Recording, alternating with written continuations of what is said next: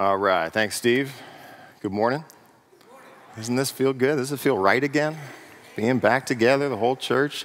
I, I joked with the 11 o'clock service last week, and I said, You're going to get to meet these people who wake up early on Sunday morning. This is your Sunday for you. They still may walk in the back. And uh, I forgot to charge my iPad, so for those of you who are keeping track, that's 10 points off for your pastor. Okay, uh, go ahead and grab a Bible if you got it. If you're new, my name is Steve. Welcome to Citadel Square. We are in the middle of our study of the book of Revelation, the very last book of your Bible. And we're going to look at something real special here today. We're going to look at the Antichrist. So if you woke up this morning thinking, I wonder who the Antichrist is, you're not going to find out today. So sorry about that. Uh, throughout the scriptures, God's people have a strange uh, and antagonistic relationship with world powers, political leaders. Uh, when you get to your New Testament, uh, you have conversations that Paul, as Paul writes to the Romans, he says, Be subject to the governing authorities. And he says that no authority that is in place uh, got there on their own, but they're put in place by God. When Paul writes to Timothy, he urges that prayers and intercessions and supplications be made uh, on behalf of all those who are in high authority. I, I forgot to do something. Sorry. See, you don't charge your iPad and your technology gets out of want. You just, you're frazzled. One, happy Father's Day. Let's start there. Whew. I'm going to sit down and get back up. Uh, Father's Day, yes go grill something, set something on fire, cook it, give it to your dad. It'll be a great Sunday, I promise. Uh, Father's Day. Uh, Paul says in Ephesians, uh, I, I, I kneel before the Father, from whom every family in heaven on earth is named. Now, if you're a dad, uh, that's what you want as a dad. As a dad, you want to do everything you can to get out of the way so that your kids see their heavenly father, right? Amen. See, the old man teaches the young. And you want to get out of the way. So if you feel like this morning, Steve, I'm not the dad that I ought to be, Steve, I'm not the dad that I want to be, be encouraged. Your job is to get out of the way and that your kids would see their heavenly father, right? Thank you. Okay. Men, amen? Okay, thank you. That's the goal of being a dad is to do all you can to serve and train and equip and hold the line of truth in your family and in your home that your kids might come to a knowledge of their Heavenly Father. So today, these are always complex holidays because this may be a year where you want to be a dad and you're not. This may be a year where you lost your dad uh, so these holidays, as they come into the church, we celebrate those of us who are called to be fathers. We remember uh, those men who have given of themselves to uh, love us and to serve us. And we remember ultimately that every man and every fatherhood that he is called to is ultimately a poor reflection, a shadow of our good and gracious Heavenly Father. So, uh, number two, uh, of all the things that we could be talking about, this week is also the um, commemoration of the time where our friends next door lost fathers uh, where the Emanuel AME Church uh, experienced that horror next door. So, what I want to do is, uh, in the midst of all of this, of remembering fathers and remembering our brothers and sisters in Christ next door, I'm going to ask God to shepherd us in this room, that our hearts might be drawn to the true goodness, wisdom, and grace of our Heavenly Father, and that God might shepherd the hearts of our brothers and sisters next door that they remember loss of fathers because of that time. All right? I'm going to do that through prayer. So we're going to pray just for a minute and then we'll come back to Revelation 13. All right? Pray with me. Father in heaven, we remember that we have a heavenly Father who is over all things. When John writes his epistle, he says, I write to you, young children, because you know the Father.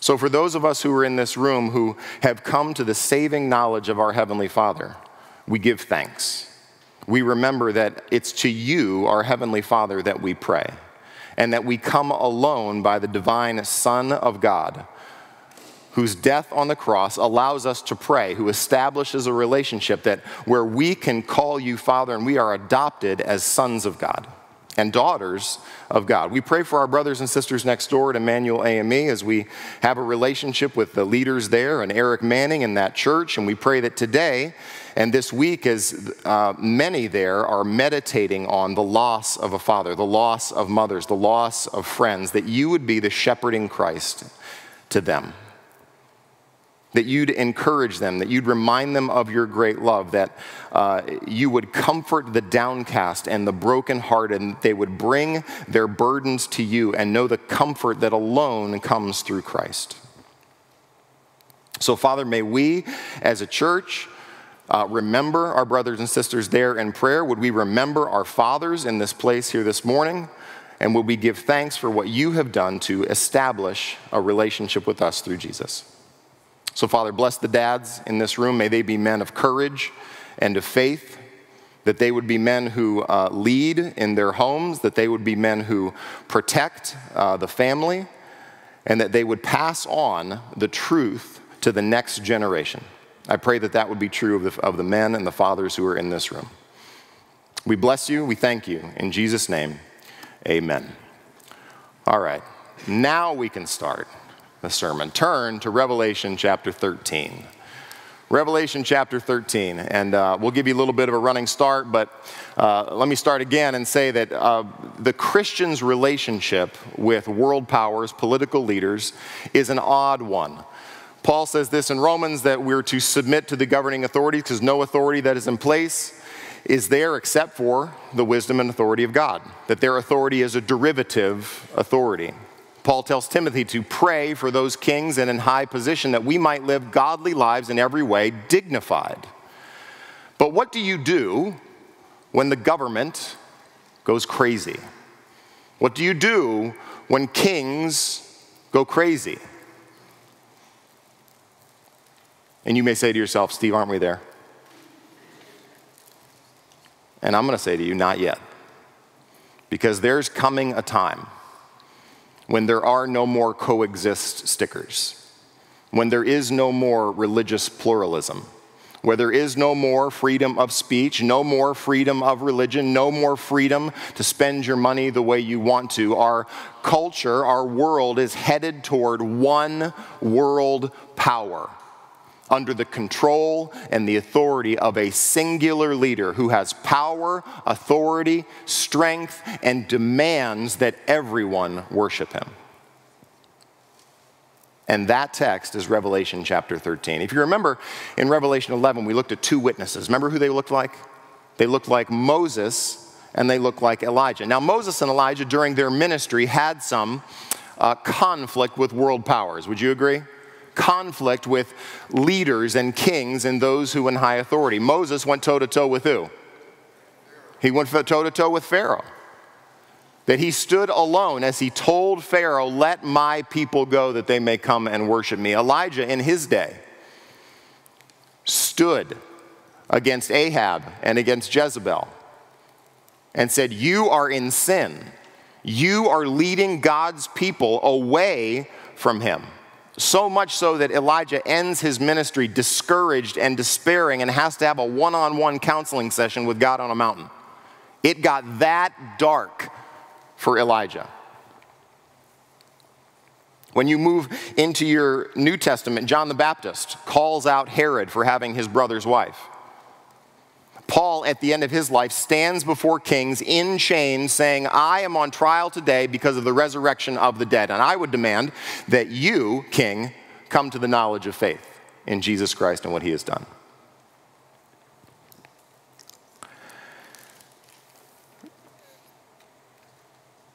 So, as we look at a culture that in many ways has gone crazy, we're going to see the end of the story in Revelation 13. We're going to see where all of this progress in a culture is headed. So look with me at Revelation 13. If you need a Bible, there should be one in the pew rack in front of you. Uh, and I want you to go back just to the previous paragraph to give you a bit of a running start as to where we were. We didn't get to this last week. But uh, Satan is purged from heaven. Satan comes down to earth with great fury and he persecutes the woman from our vision from last week. Look at verse uh, 13 here together with me. The dragon saw that he'd been thrown down to earth. He pursued the woman who had given birth to the male child. But the woman was given the two wings of the great eagle so that she might fly from the serpent into the wilderness, to the place where she's to be nourished for a time and times and half a time. The serpent poured water like a river out of his mouth after the woman to sweep her away with a flood. But the earth came to the help of the woman, and the earth opened its mouth and swallowed the river that the dragon had poured from his mouth. That as Satan falls to earth, he gets ready to persecute the nation of Israel, whom God protects in the wilderness. God frustrates the plans of Satan. And now, toward the end of this paragraph, Satan is going to call someone to do his bidding. That commentators believe that in every generation, Satan has someone primed and ready to fulfill his purposes. And that individual isn't somebody who uh, is of great renown. It's not somebody who uh, has a super ability in any sort of way. He's somebody who's particularly pliable to Satan's authority. That when Satan inhabits, when demons inhabit mankind, it is a horror that happens. When you think about the Gerasene demoniac, it's a horror. When you think about Judas going out to betray the Christ, when Satan uh, indwells Judas, it's a horror what's about to happen. And in Revelation 13, you're going to have it again where Satan falls to earth. Look at the remainder here at verse 17. The dragon becomes furious with the woman, went, goes, went off to make war with the rest of her offspring and on those who keep the commandments of God and hold the testimony of Jesus. And he stood on the sands of the sea. How is Satan going to make war on those who hold to the testimony of Jesus? That's Revelation 13. All right? Let's pray and jump in. Father in heaven, for Revelation 13, we ask for your grace that you give me wisdom, that the words of my mouth and the meditations of my heart would be pleasing in your sight, O God, my rock and my redeemer. Would you build up your church through your word?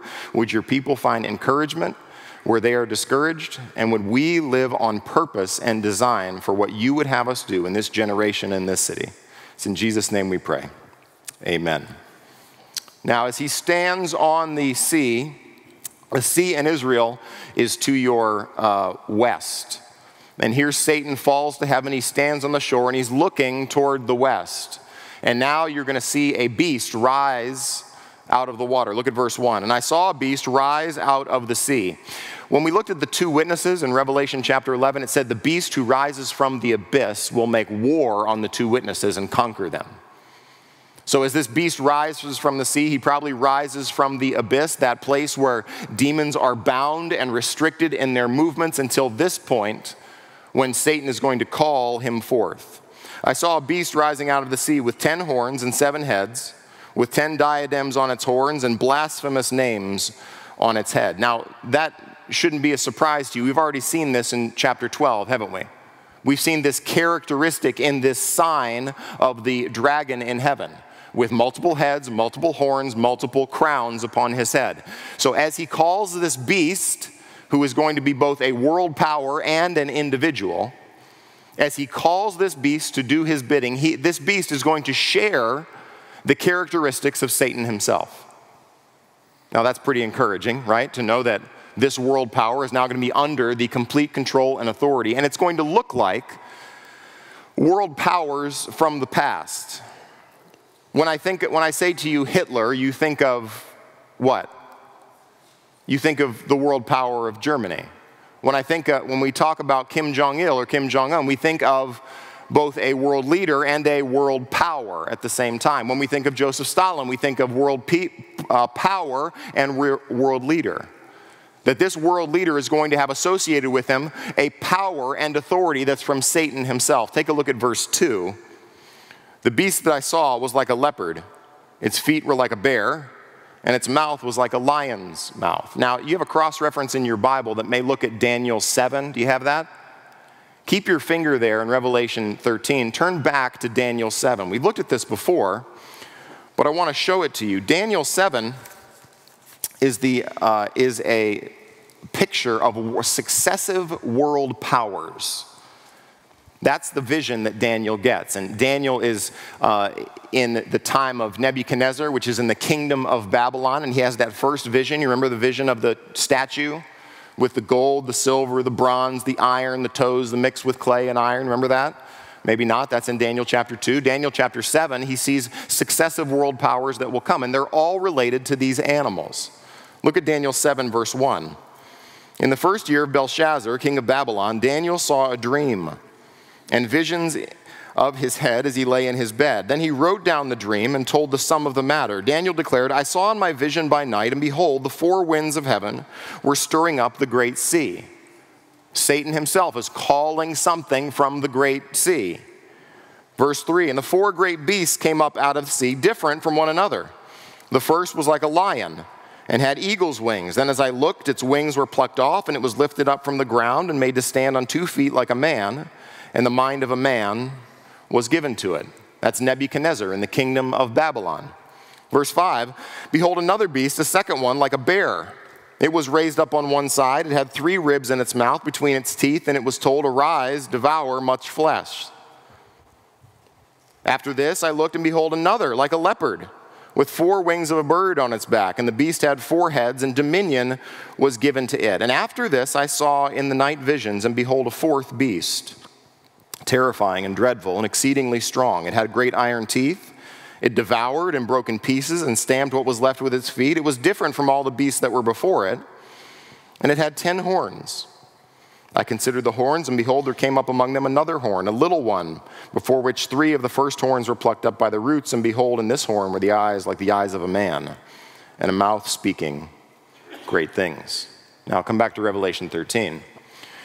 Why does John have a vision of three different beasts that characterize this final world power?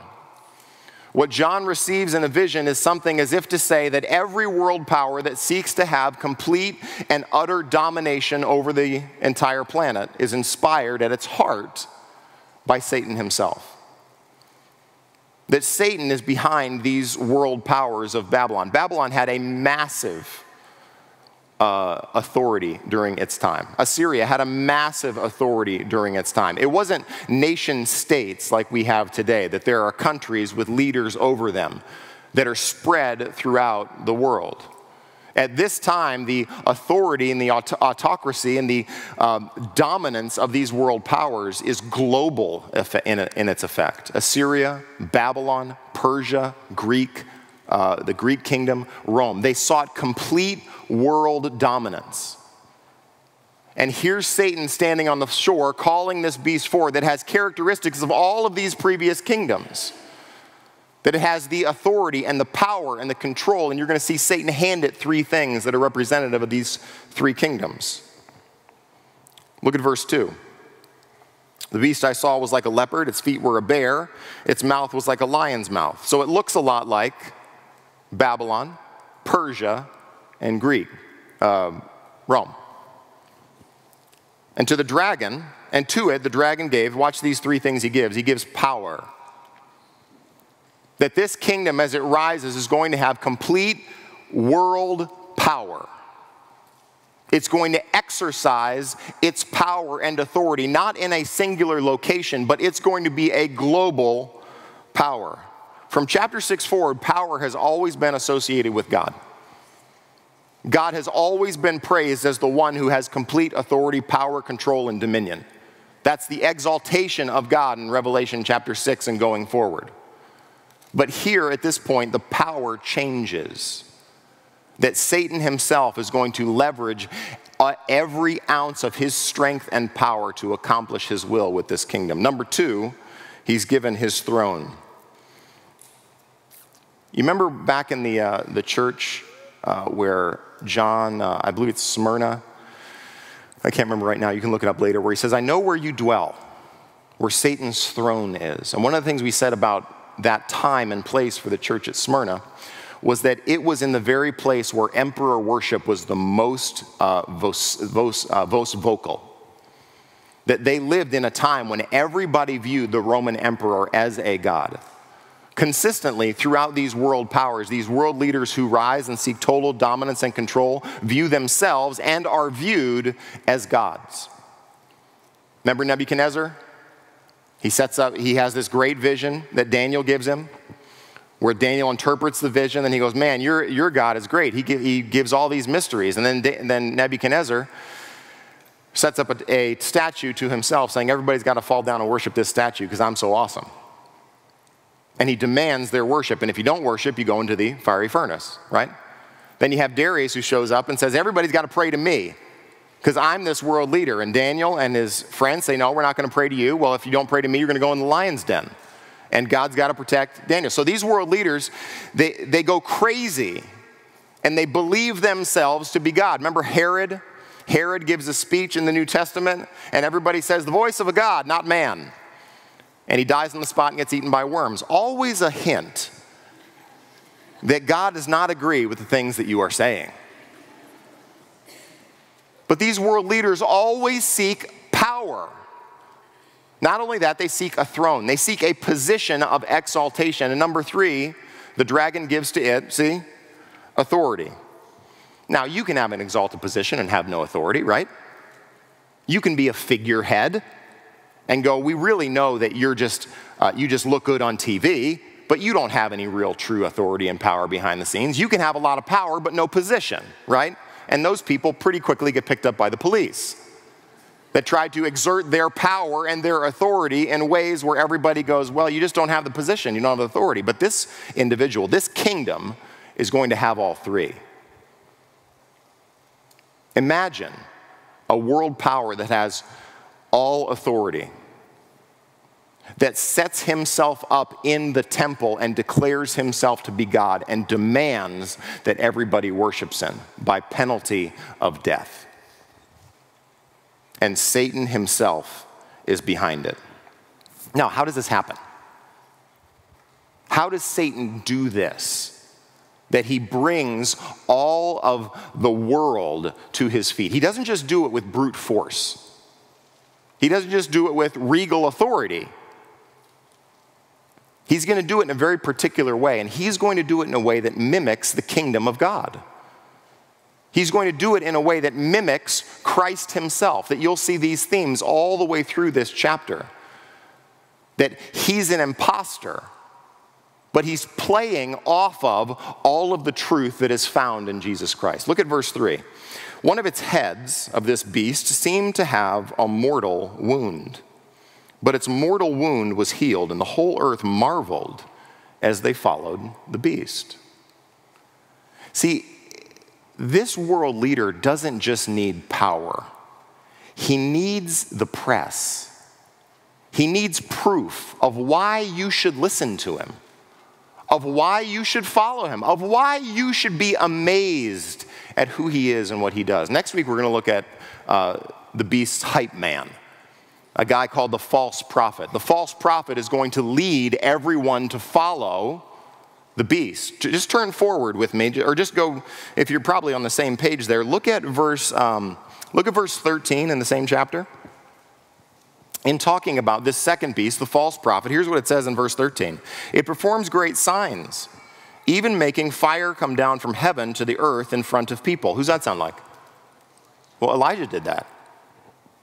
Verse 14, and by the signs that it is allowed to work in the presence of the beast, it deceives those who dwell on earth, telling them to make an image for the beast that was wounded by the sword and yet lived. That this beast is going to experience some kind of devastating wound from which the beast will recover. Now, it's interesting. Commentators note that you see the, the, how verse 3 begins one of its heads seemed to have a mortal wound. It's the same um, phrase that's used of the lamb standing as if slain, all the way back in Revelation chapter 5. That we're looking now at a pseudo resurrection. We're looking at a miracle so amazing that it's going to cause, look how the remainder of the verse says, the whole earth to marvel as they follow the beast. You remember when Jesus calms the wind and the waves? You know what it says of the disciples? It says of the disciples that they marveled, asking, Who is this that the wind and the waves obey him?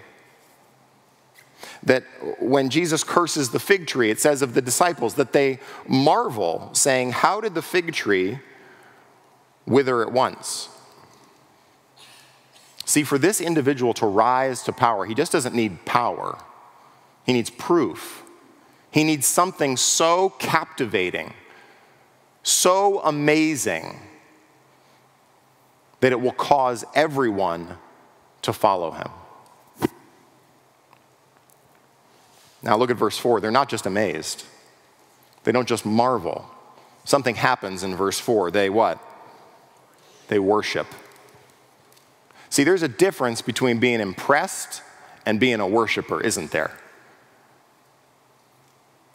That you can be impressed with individuals in their realm of excellence and the realm of schooling or the realm of accomplishment that they have, but it, it takes something else for it to move into worship, doesn't it? It takes something else for you to give your heart to that thing that's not just powerful, but is so worth devoting your attention and affection and your followership and your discipleship that you're entrusting your very hopes into this person. They worship the dragon, for he had given his authority to the beast, and they worshiped the beast, saying, Who is like the beast, and who can fight against it? Isn't that interesting? It's, it, that phrase is kind of is used sometimes of God Himself. In Exodus 15, it says, "God, who are you? Uh, who is able to do what you do, God?" It's in the Song of Moses. And on the other side of the Red Sea, crushing the Egyptian army, Moses writes this song. He says, God, you are majestic among all gods. There's nobody like you. That there are worship songs that say, God, there is none like you. No one else can do the things that you do. And note that why do the people on earth worship it? Did you see the, do you see the reason? Yes, it, the beast is given authority, and yes, now they worship the beast, but they're impressed by one particular thing. Do you see it? What are they impressed by? They're impressed with his strength. They're not impressed with his goodness, right? They're not impressed that this individual who seems like he had a mortal wound and yet was healed and yet was resurrected, we're not impressed with the quality of his life we're impressed with the power that he brings to bear. We're impressed with his ability. Remember when the nation of Israel wanted a king like all the nations? Who did they pick? They picked Saul. They picked somebody who was strong, tall, handsome, wealthy, accomplished. We're not a big fan of Samuel, the old guy, and we really don't want the young guy, Dave. We like this guy because he looks good. He looks impressive. Now, what is happening during this time when Satan falls from heaven to earth and now indwells this individual that will accomplish his purposes? Remember how the seal judgments have happened? Remember, you're going to have economic distress, you're going to have moral distress, you're going to have uh, economic distress, that now there's going to be murders and uh, uh, uh, upheaval in our society that's so amazing and so uncertain that all of the world is going to be looking for some other leader other than the Christ. And they're going to want someone impressive, they're going to want someone in control, they're going to want someone powerful someone who can unite us against all of this craziness that's coming as the seals and the trumpet judgments fall. We want a leader.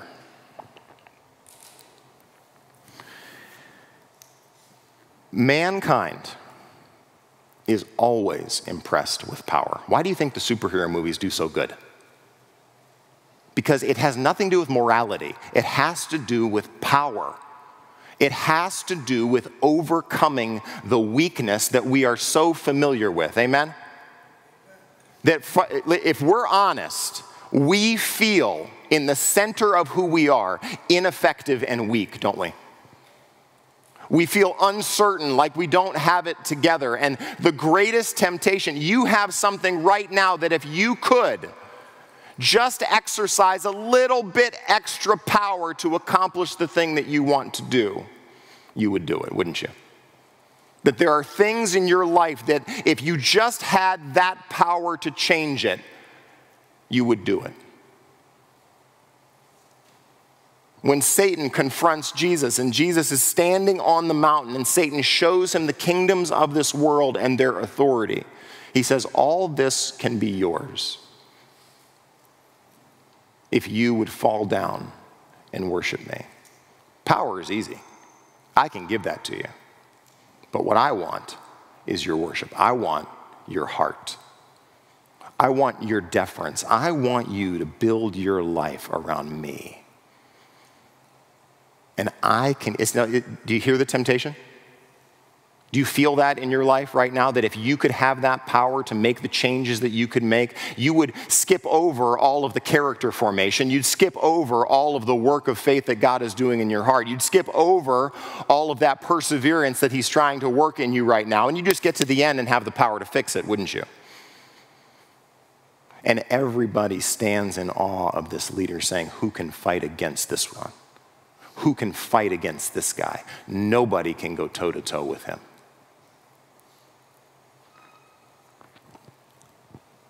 See, we hate weakness because we worship power, because we long to be sufficient, don't we? We long to be in control. Now, he doesn't just have power, he doesn't just have the proof of some miraculous false resurrection. He's also going to have a preaching ministry. Look at verse 5. You saw the blasphemous names on his heads. You're going to see blasphemy mentioned four times in this passage. That gives you a hint as to whether or not this is a good kingdom or a bad kingdom, right? That's a joke. It's okay. You'll get it in a couple minutes. Verse 5 The beast was given a mouth. Given a mouth. He's given a preaching ministry, uttering haughty and blasphemous words, and it was allowed to exercise authority for 42 months. You see that? This is, I think, the fourth or fifth mention of the amount of time that this beast is given authority. That he's restricted. He has authority, but just for a season. He has authority and power, but just for a time. And it's given by God into the hands of this beast and this world leader. That God always uses Satan, knowing all of who he is and all of his plans and all of his desires, and he always has him on a leash. He always says, This far, no further. Go and do everything you want to do, but you can't cross this line, this boundary, this hedge, this restriction is upon you. And in this time, Satan is going to be given world authority, world power, world dominance, and a fantastic preaching ability in this beast and in this leader. Verse 6 it opened its mouth to other blasphemies against God, blaspheming his name and his dwelling. See, this world power is not fundamentally for the sake of man and for power arbitrarily speaking. It's not just power for power's sake, it's a kingdom set up against God. It demands worship and it blasphemes God. Two things. See, do you see the two things that it blasphemes? One, it blasphemes God and his name. It opened its mouth to other blasphemies against God, blaspheming his name. You know what the name of God is? The name of God has to do with his biblical self revelation. That this individual will rise to power and say, Why do you read your Bible? Why do you want to know who the God of heaven and earth is? It doesn't matter. I am here. It doesn't matter what you think and what you worship and where your faith is. That God is not worth worshiping and not worth following. Does that sound familiar? Sound like Genesis 3? God knows in the day that you eat of it, you will surely die. God knows that you'll be like him, knowing both good and evil. You will not surely die. It's to take the truth of God and to deny it. Not only that, he denies the blaspheming of his name, but he also blasphemes his dwelling, that is, those who dwell in heaven.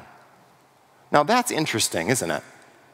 Why in the world would Satan blaspheme? This is one of the promises of the Bible that I will be your God and you will be with my people. Uh, you will be uh, my people and I will be with you and walk among you. It's how your Bible ends. It's the great promise of God being with you. Behold, I am with you always when? To the end of the age. I'm not going anywhere. It doesn't matter what circumstances look like, it doesn't matter if you can't understand me. I promise I am with you. That Hebrews says, He Himself has said, He will never leave you nor forsake you. And Satan says, It's a lie. He has abandoned you in this time. He's nowhere to be found. Show me somebody more impressive, more in control, more strong than me. God is a joke. And this now characterizes this world power of blasphemy. This world power that has authority and dominion and a throne and refuses to accept that there are those who would worship God, the creator of heaven and earth. That he goes out to make war. Look at verse 7. It was also, also, it was allowed. Do you see the permission that is given? Consistently, permission given, permission given, permission given. It was allowed to make war on the saints and to conquer them. And authority was given it over every tribe, people, language, and nation. Now that should cause you to go, wait a minute. I thought there was somebody who ransomed people from every tribe, people, language, and nations. That sound familiar? The one who's standing as of slain ransoms people from every place on the planet. The one who's standing as of slain with a mortal wound that is healed now makes war on people from every tribe, nation, and tongue. That there's this constant contrast between the lamb and the beast. Now, it's interesting that this beast is allowed to make war on the saints and conquer them, isn't it?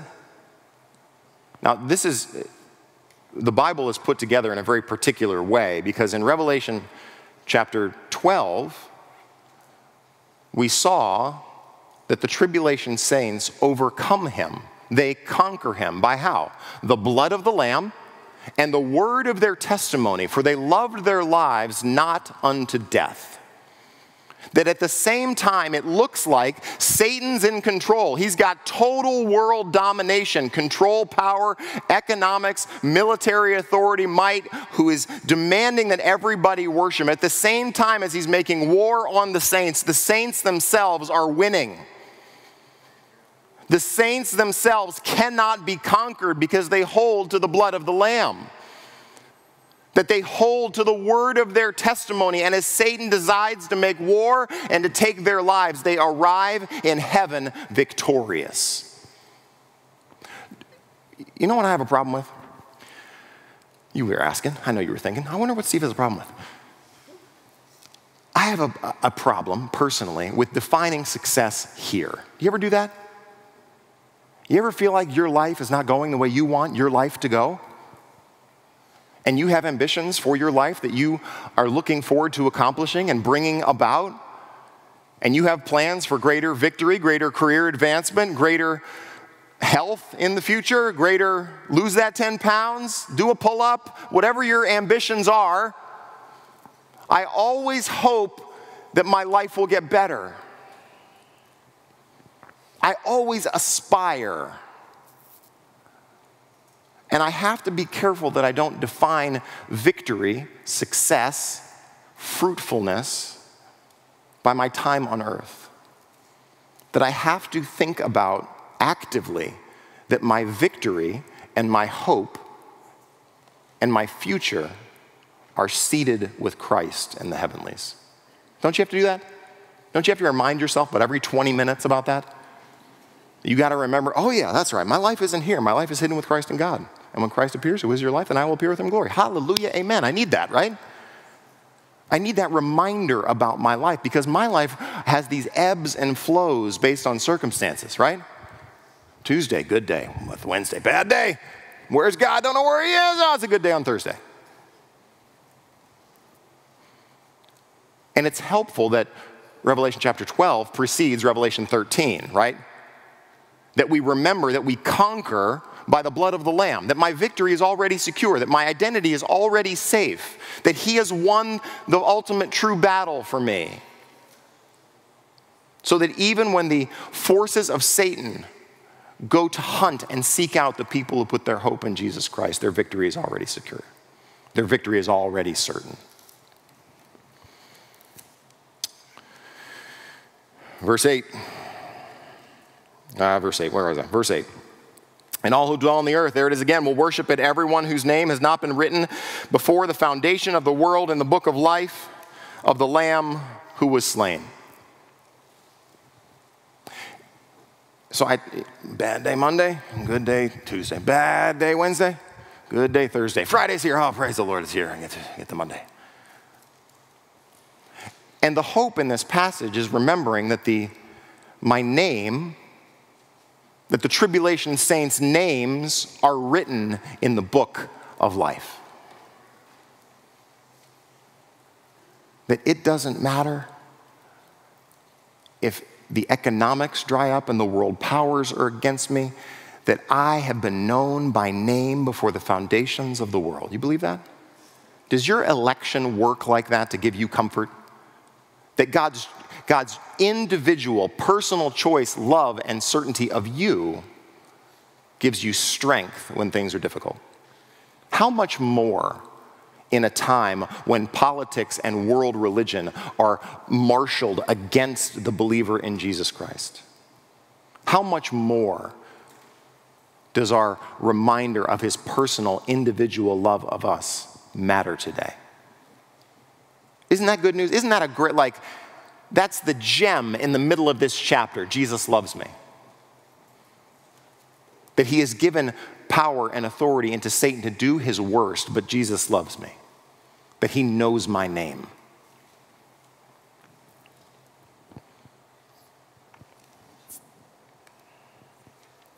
Now, look at verse 9 with me. Everything looks pretty bad at this point. Would you agree? I mean, it looks bad.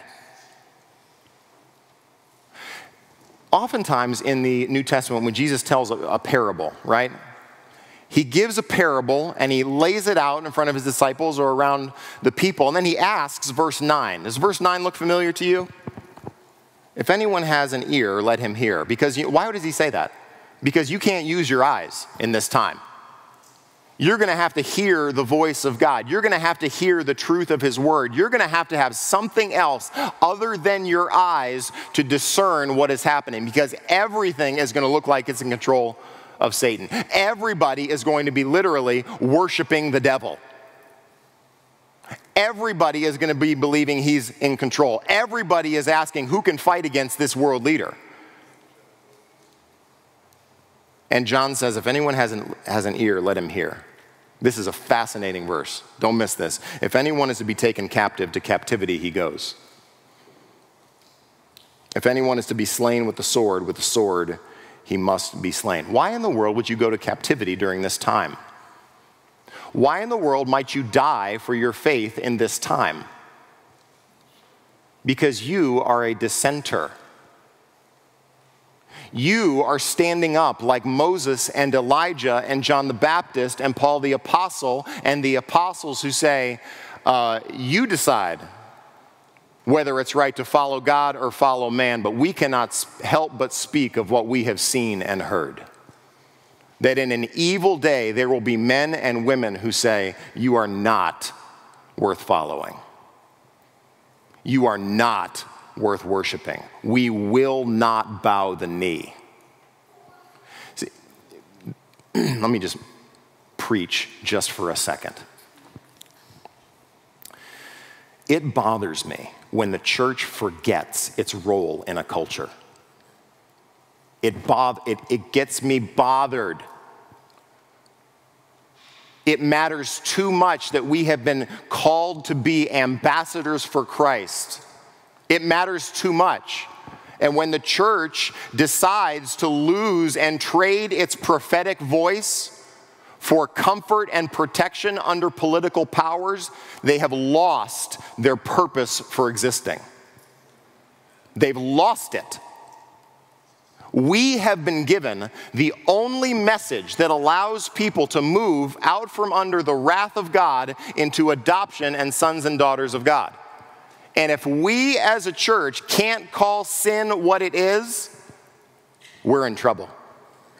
If we as a church can't stand in a culture and in our families saying God is testifying and making his appeal through us, be reconciled to God, then we have forgotten our purpose. We don't exist to win here. We exist to be prophets and priests for the purposes of God for as long as he has us here.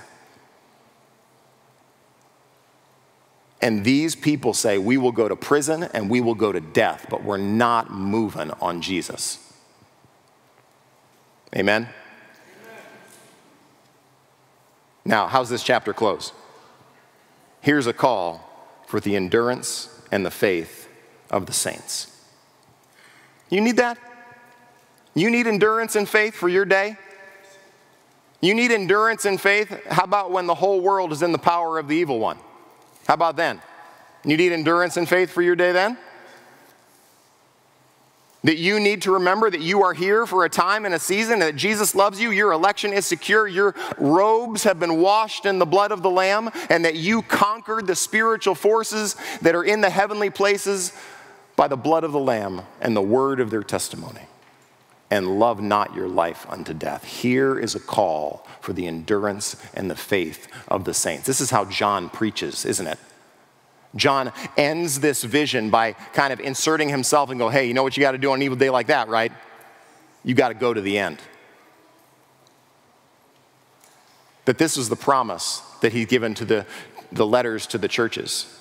The devil's about to throw you in prison for 10 days, but you be faithful to the end. And you go to the end, I will give you the crown of life. I, I want to close, if I'm just going to call the, the worship team up here, we're going to close our time. And I want to close with a passage of scripture that's very familiar to you. It's a passage from Romans chapter 8. And I want you just, you've probably read Romans chapter 8 20 times. Maybe you've never read Romans 8. Man, I'm so glad you came today for me to read you Romans 8 because it is one of the most precious sections in the whole Bible. But I want you to read Romans 8 and hear it in light of what is going to be happening in Revelation 13. And I want you to hear the Apostle Paul's defiant and confidence in the love of Christ for him. I want you to read it with with this picture in mind of the economics of this world being in control of Satan and the authorities of this planet being in control of Satan and false miracles being in control of Satan and the beast rising to power and having power and authority and a throne and everybody following after the beast. And Romans chapter 8 says this What then shall we say to these things? What are you going to say in that day? Look at what he says. If God is for us, who can be against us? He who did not spare his own son, but gave him up for us all, how will he not also with him graciously give us all things? Who shall bring any charge against God's elect? What was Satan doing in heaven? Remember last week? He was accusing. Who will bring any charge? God said in, Revelation chapter 12, no more. There are no more voices of accusation in heaven. It is God who justifies. Who is to condemn? Christ Jesus, the one who died more than that, who was raised, who is at the right hand of God, who indeed is interceding for us. Who shall separate us from the love of Christ? Shall tribulation or distress or persecution or famine or nakedness or danger or sword? The tribulation saints in Revelation 13 will be on the run no doubt experiencing many of these things. That they will hold their faith in a wicked day all the way to the end. Paul says, as it is written, we are being killed all the day long. We are regarded as sheep to be slaughtered. No. In all these things, we are more than conquerors through him who loved us. For I am sure that neither death, nor life, nor angels, nor rulers, nor things present, nor things to come, nor powers, nor height, nor depth, nor anything else in all creation will be able to separate us from the love of God in Christ Jesus our Lord. Satan, do your worst. Take politics, take authorities, take powers, and bring them on. We have conquered by the blood of the Lamb. Amen? Father in heaven, we need the endurance and faith of these saints. We need to be men and women of courage in an evil day.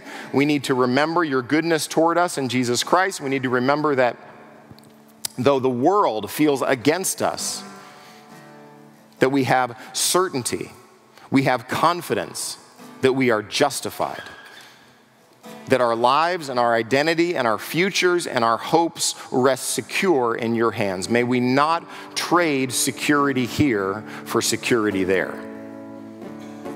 May we be men and women of hope and of courage in a wicked and evil time. Bless us in Christ's name. Amen.